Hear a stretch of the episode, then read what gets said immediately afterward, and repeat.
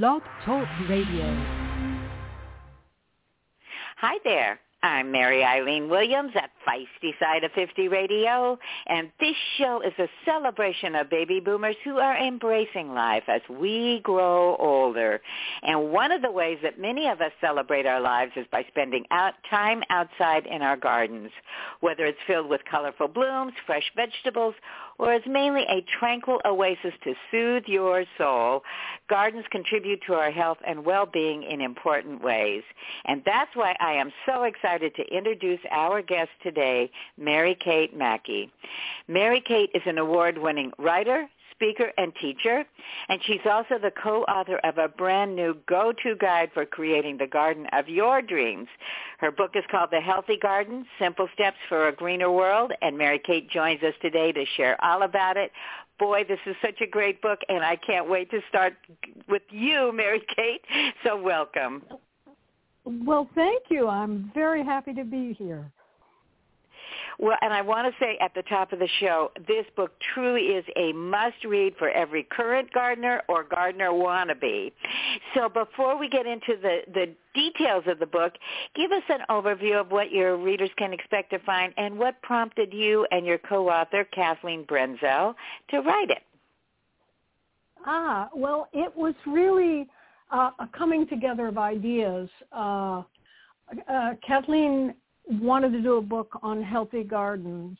And I was in the process of doing a book called The Gathering of Gardeners, which was basically seeing garden problems from a whole bunch of different people's points of view. And so we decided to put those together. So the book features uh, 20 different garden experts throughout throughout the three sections of the book and uh, they offer their advice as well as uh, Kathleen and I, who have well over a hundred years of gardening experience. Not each, but combined, I'm assuming. uh, combined, yes. Yes. yes. well, so and you mentioned. Me, oh, go ahead.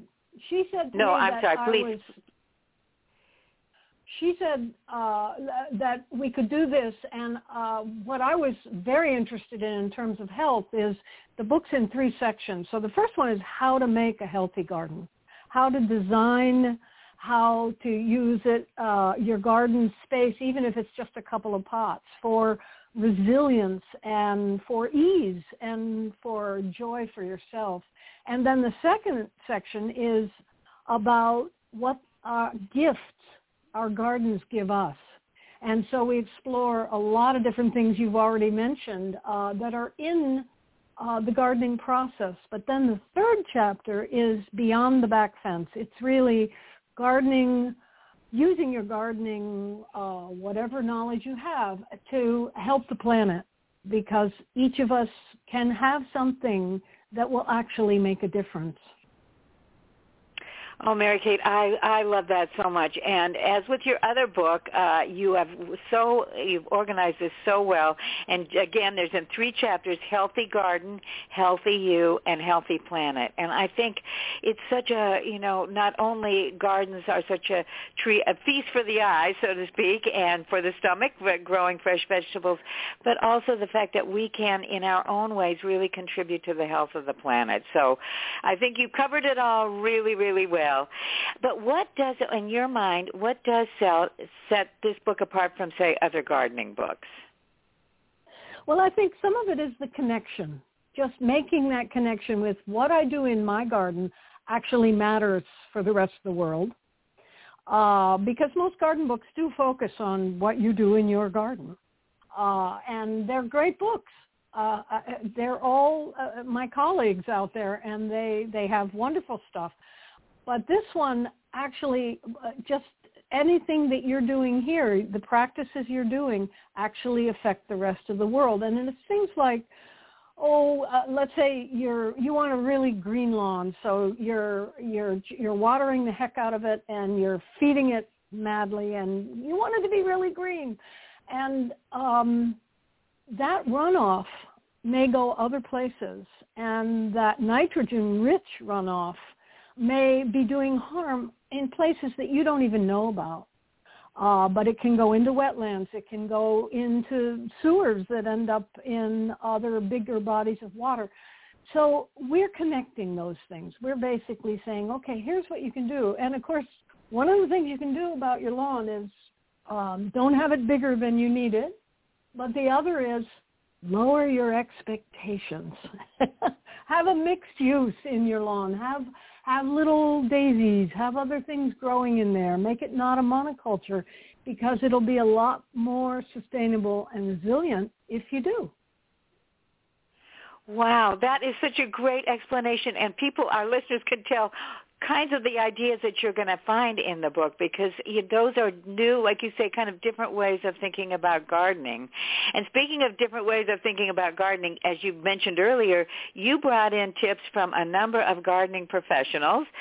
So uh, were there any that surprised you or, or any of the more memorable tips that you would share with us today?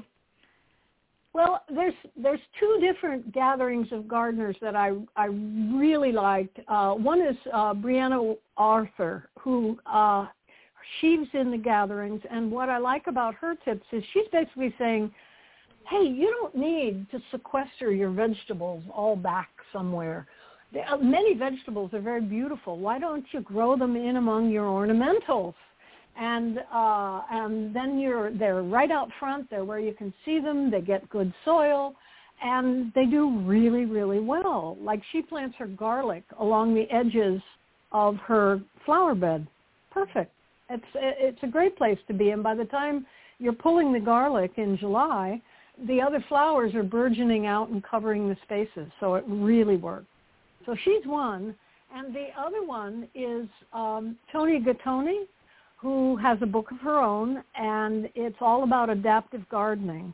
And she shares tips with how to work with your garden, you know, as you get older, and how to do that in terms of uh, what tools to pick, uh, how you, your process may change. So she's she's working there, and that uh, it was invaluable to have her in there.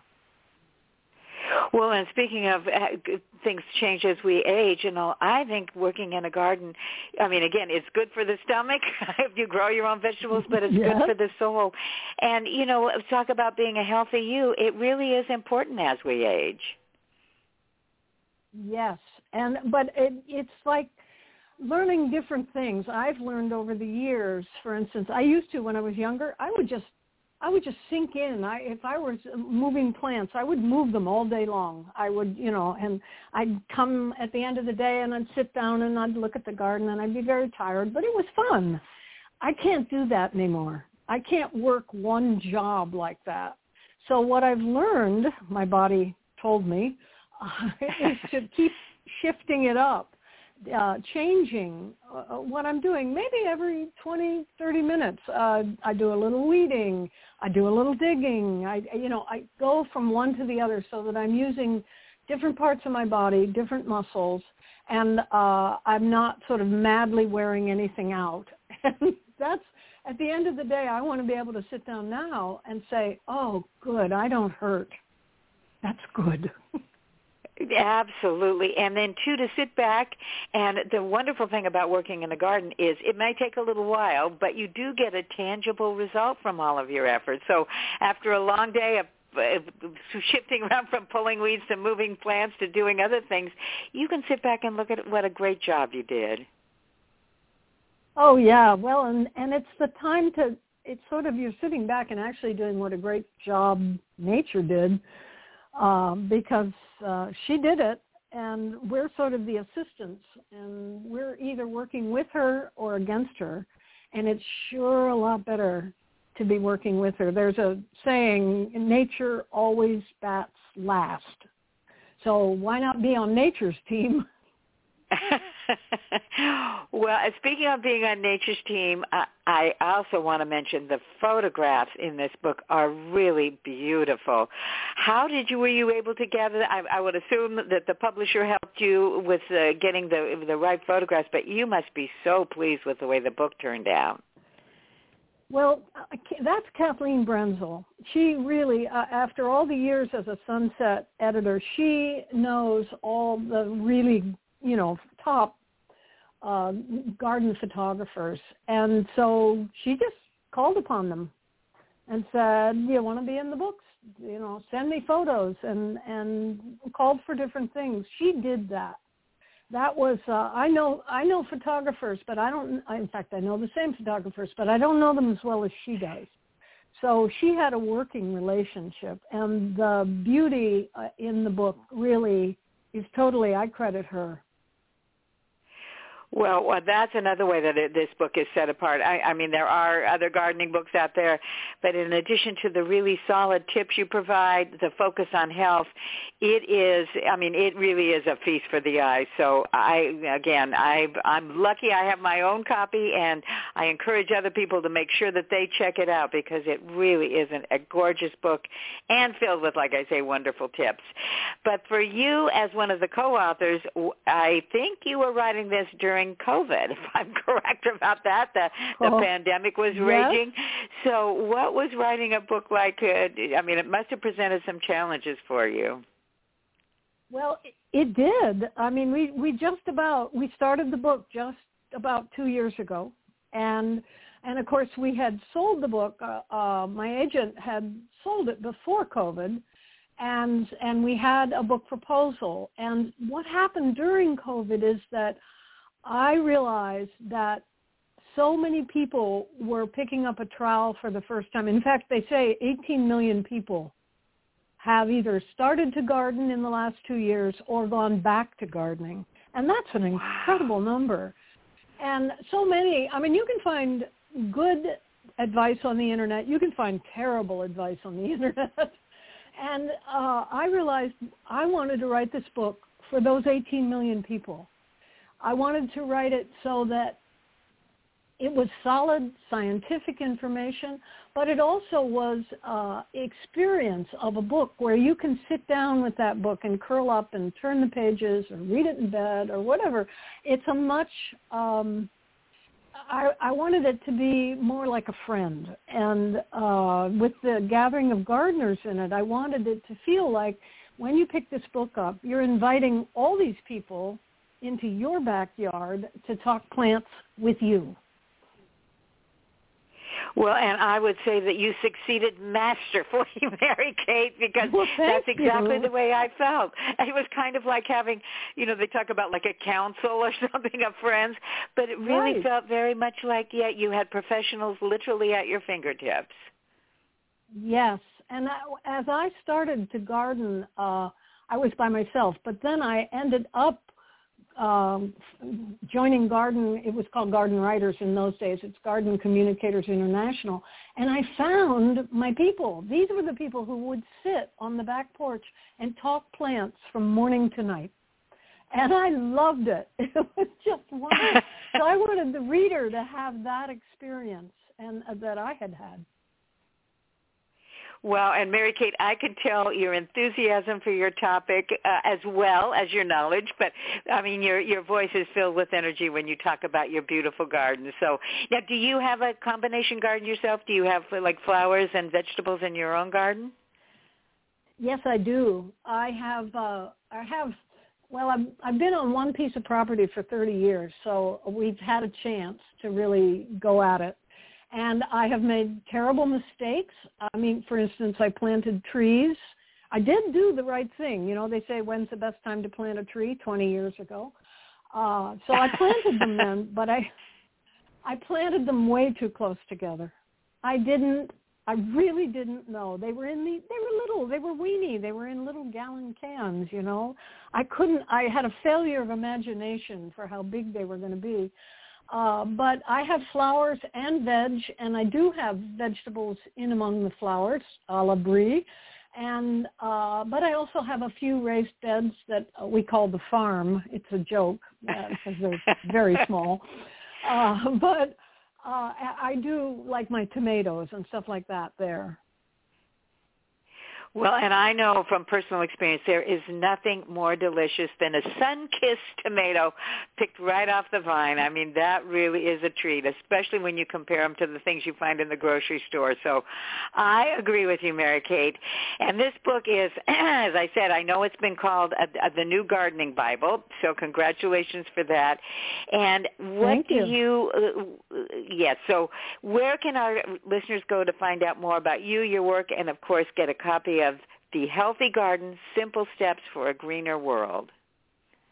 Well, I do have a website, uh, marykatemackey.com, and uh, but uh, and bookstores, booksellers everywhere. And I just heard that the botanic gardens. We have a whole section in the back of the book about botan- botanic gardens and arboretums and how you can support them and they can support you.